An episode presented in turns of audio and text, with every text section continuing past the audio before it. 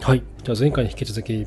産後クライシスを回避するために夫側ができることの続きについて話をしていこうと思います。今回は里帰り出産と男性の育休についてお話をしていきます。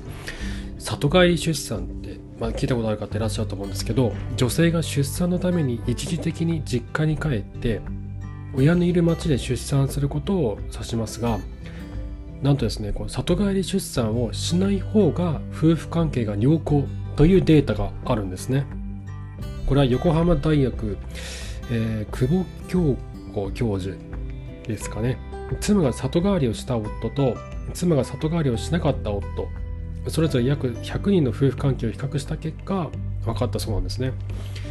妻が里帰りをした夫婦の方が産後クライシスが起こりやすかったわけなんですが、その産後クライシスは里帰りしてすぐじゃなくて2年目以降に起こりやすかったらしいんですね。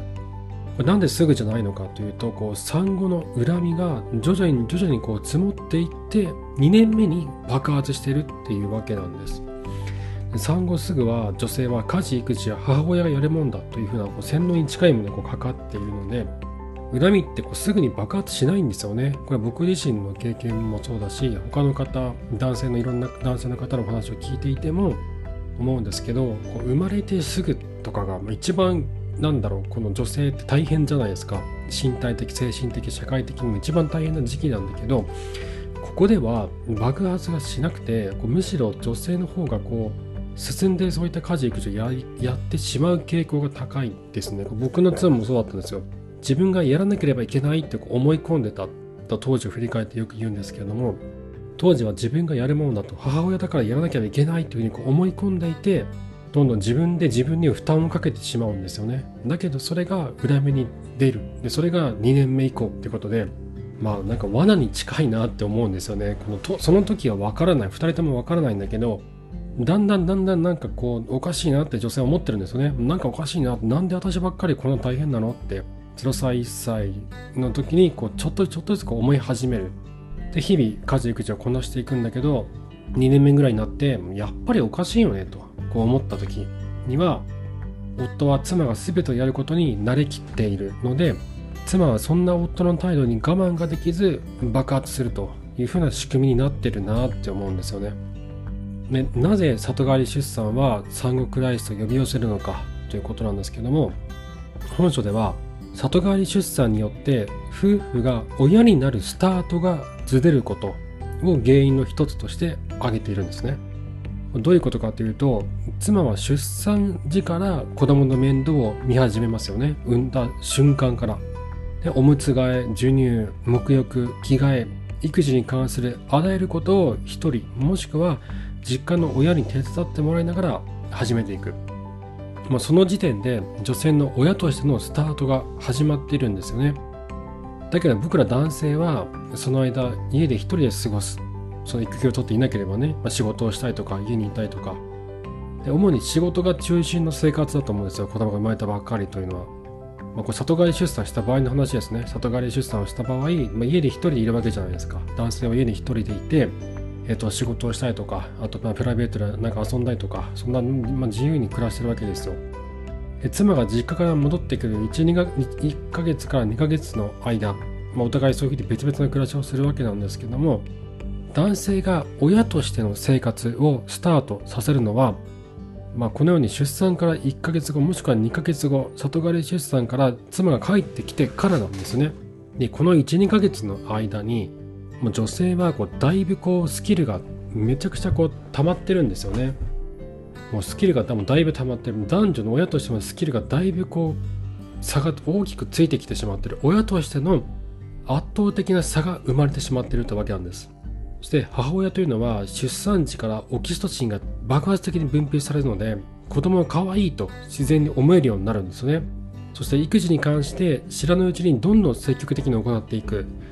ところが子供と触れ合っている期間が少ない男性は子供に対してオキシトシンが分泌されていないので積極的に育児に参加することができないんですよね。まあやれよって話なの分か分かるんですけどこなんだろうなそのホルモンの作用のことを考えるとオキシトシンが分泌されている方が子供の可愛いと思えるのでどんどん子供に対してこう関わっていくようになる。だけど子供と関わる機会が少ないとオキシトシンの分泌も少なくなってしまうので積極的に育児に参加することがもうそういったホルモンの作用的にできなくなってくるってことなんですね。ホルモンの分泌量で大きな差が生まれてしまっているので行動にも大きな影響が生まれているってことなんです。でこれは逆に言うと男性もオキシトシンを分泌がたくさんできるようになってくると育児に関してももっともっと積極的に関わるようになるっていうことなんですね。で男性のオキシトシンは子供と接することによって分泌されるというふうに言われてます。これはパパは脳研究者という本があるんですけどもこの本の中でものすごく詳しく書かれています。この本もぜひおすすめです。そして、えー、子供もですね、そういうふうに里帰り出産の間ママに慣れてしまっているので、パパがね、こう2ヶ月後に会って子供をあやそうとすると、嫌がってママの方に行こうとしたりとかするわけですよ。泣いてしまったりとか。で、これ考えてみれば当然の行動で、いきなり知らない人間に抱かれたら赤ん坊でももちろんびっくりするじゃないですか。で、ここで男性が、やっぱりママがいいんだねとか言ってしまうと、妻としては夫に対して戦力外判定というのをこうしてしまうんですね。この人ダメだと、この人使えないというふうにこう思われてしまう。でその戦力外判定を夫側があそれはつまりこうお互いに役割分担しようってことなのかというふうにこう受け取ってしまうと家事育児は妻仕事は夫というふうに考えるようになって稼ぐことが夫に役割だから家事育児はしなくてもいいというふうな思考になりやすくなってくるんですね。そして昭和時代というのはそういった性別役割固定概念が染み込んだ時代だったので自分の親世代や他の夫婦を見てやっぱりこれでいいんじゃないかと。女は家事育児男は仕事でもうまくいくじゃないかと。現に俺たちの親世代はそうやってやってたじゃないかと。それにあいつもこいつもそうやってやってるじゃないかというふうに思うようになってくるんです。だけど男の知らないところで女性の恨みは積み重なっていって産後2年目に産後クライシスが訪れるということなんですね。恐ろしいマナーだなってすごい僕は思いますこれは。だからこれを知ってるか知ってないかによってその産後の危機っていうのはもう大きくこう変わってくる。産後の危機が訪れるか訪れないかというのはこういった知識によるものがだいぶ大きいなって僕は思ってます。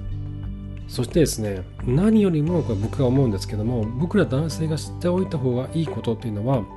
まあ、これ本書の中でも書かれてますけど妻も不安の中で育児をしているっていうことなんですね。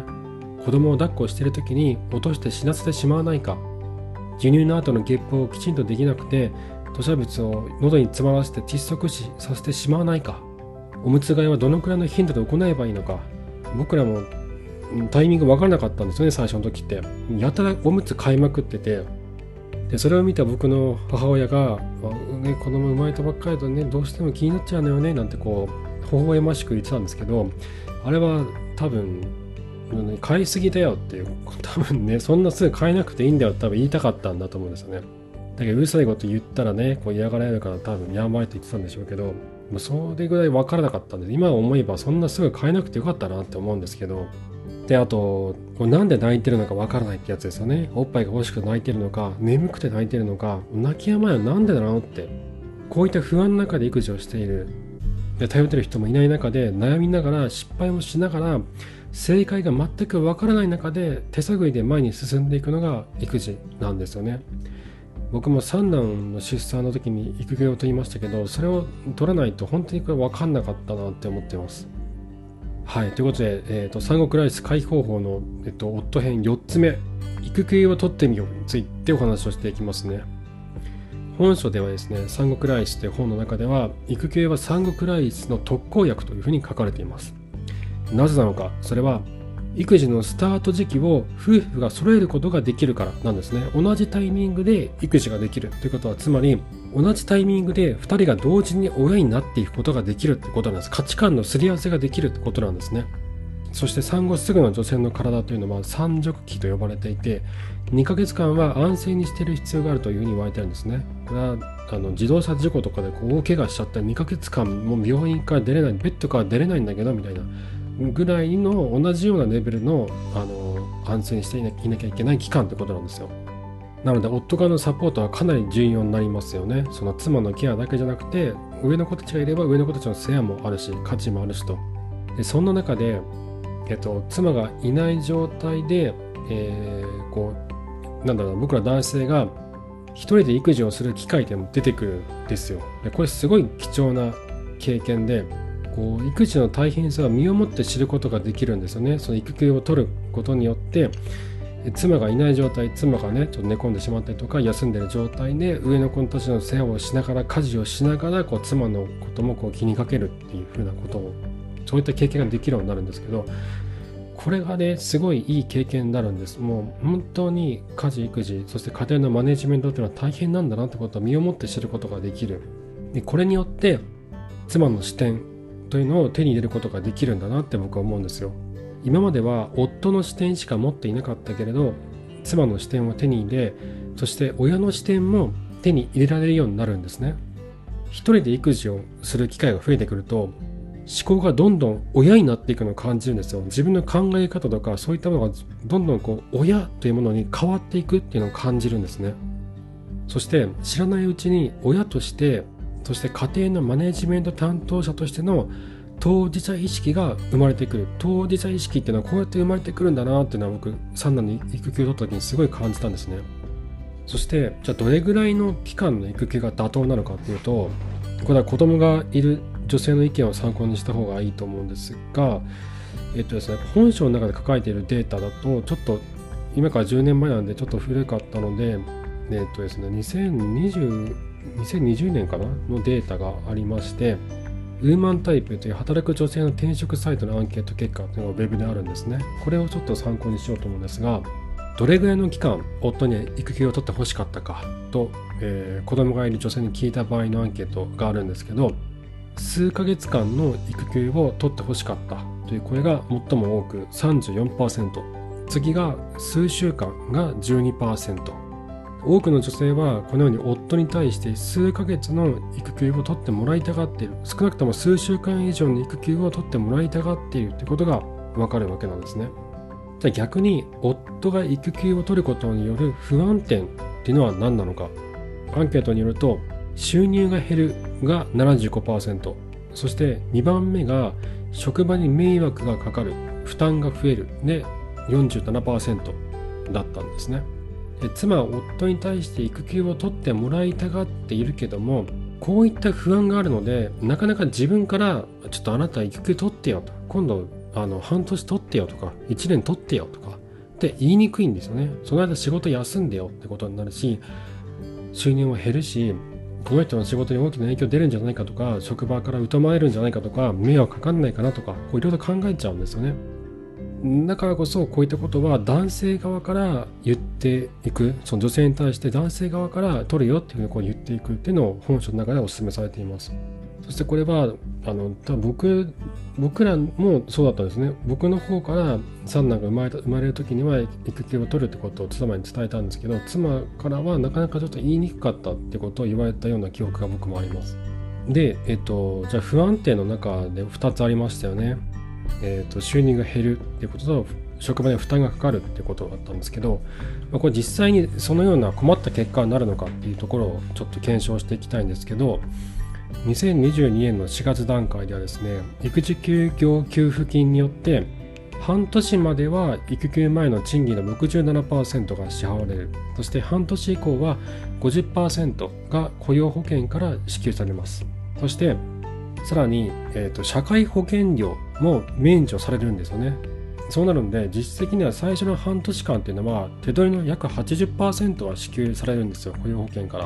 これだいぶ大きな金額ですよね。これによって結構家計は大きく助かるんです。僕自身もすごい助かったんですよね、これのおかげで。そんなに困んなかったなという記憶があります、金銭的な面においては。だから経済的な問題っていうのはあんまり気にしなくていいんじゃないかなって僕は思ってるんですよ。そして職場への迷惑の件ですけど2022年の4月からは男性社員に対して育休の存在の周知と取得の有無の意思確認が企業に対して義務化されたんですね。そして2023年4月からは従業員1000人以上の企業は育休の取得状況を世間に公表することになるんです。でこうなってくると男性の育休に積極的な企業ほど社会的イメージが良くなると思うんですよね。あそここんだけ取ってるんだとか、え、全然取ってないじゃんみたいなふうにこう比べられ始めるんで。でそうなってくるとこう企業にとって男性の育休取得というのはプラスに働くと思うんですよだからこちらから会社に対して育休を申し込むというのは全然悪いことじゃないしその会社にとってネネガティブに働くことはそんなにないんじゃないかなって僕は思うんですよね。でそれに自分が休む長期間休むことによって業務を、えー、業務の生産性を上げなければいけないそして引き継ぎをするために情報をこうきちんとまとめなければいけないとか次の人が仕事ができるように、まあ、言ってみればその一時的に退職するようなものなんですよね。退職してる期間、他の人が仕事がやりやすいように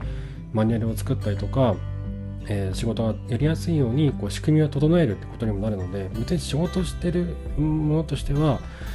そういった作業ってもプラスに働くなとは思ってるんですよね。それからですね、ちなみに僕は最初の双子の出産の時に育休を1週間だけ取ったんですよね。これほとんど意味なかったんですけど、妻の入院期間中だったんですよね1週間っていうのがだから妻が退院する時には僕の育休終わってたんですよなんか1週間に育休中って妻のお見舞いしかやることなくて、まあ、子供と妻が退院した頃に仕事が始まったんでほとんど取得した意味がなかなんちゃって育休だったんですよねで、えっと、本書の中で書かれてるんですけども2人目以降の出産の時は上の子の面倒を見るために妻が入院してからがおすすめですと書かれてます。これは上の子の時とはまた別なんですよね。2人目以降が生まれる時というのは上の子がもう存在しているのでその面倒を見なきゃいけないお世話をしなきゃいけないので妻が入院してから子供たちの面倒を見始める必要があるから育休の取得も妻が入院してからがあの必要になってくるんです。で僕3人目の時にこれをやったんですよね。なのでその期間というのはもう子供と自分だけの生活なんですよ。それが2週間ぐらいあったんですがそこで初めて当事者意識とか親としての意識っていうのは持つことができるようになったんです多分この期間がなかったら僕はそういった意識を持つことができなかったなと思ってます。これはなんちゃってイクメンだった僕を三男が親にしてくれた話というタイトルでノートにも記事として書いてますので合わせて読んでいただけると参考になるかなと思います。はい、えー、ということで、えー、今日は産後クライシス回避方法夫編里帰り出産にご用心と育休を取ってみようについてお話をしました。次回は、えー、同じく産後ラス解放法夫編の最後であるお金と同居でリスクを減らす家事育児より大切なねぎらいの気持ちについてお話をしていこうと思います。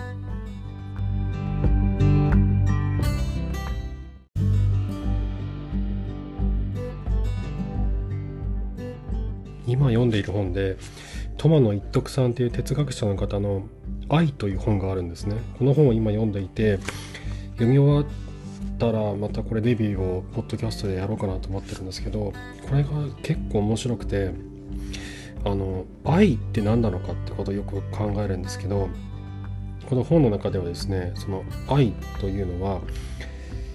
えっと、性的欲望などではなくて、えっと、そして科学的に証明されるものでもないと、まあ、科学的では僕はよく言ってるようなオキシトシンとかフェネルエチラーミンとかテストステロンとかそういったホルモンの作用によって相手のことをあの恋恋なんだろうな相手に対して恋をすることがホルモンの作用によるものであるということは、まあ、科学的な見方から見た愛についてなんですけどもそうではない二年生から見た二年生という観点から見た場合の愛について哲学的にこう紐解いていってる本なんですね。でちょっとね分かりにくいと思うんですよ。でなんで分かりにくいかというと2年生っていうのがとてもこうつかみどころのないものだからなんですよね。じゃあ愛の二年生って何なのかっていうとそれはそのなんだろう人はこの愛とは何かってことを考える時に何だろうなその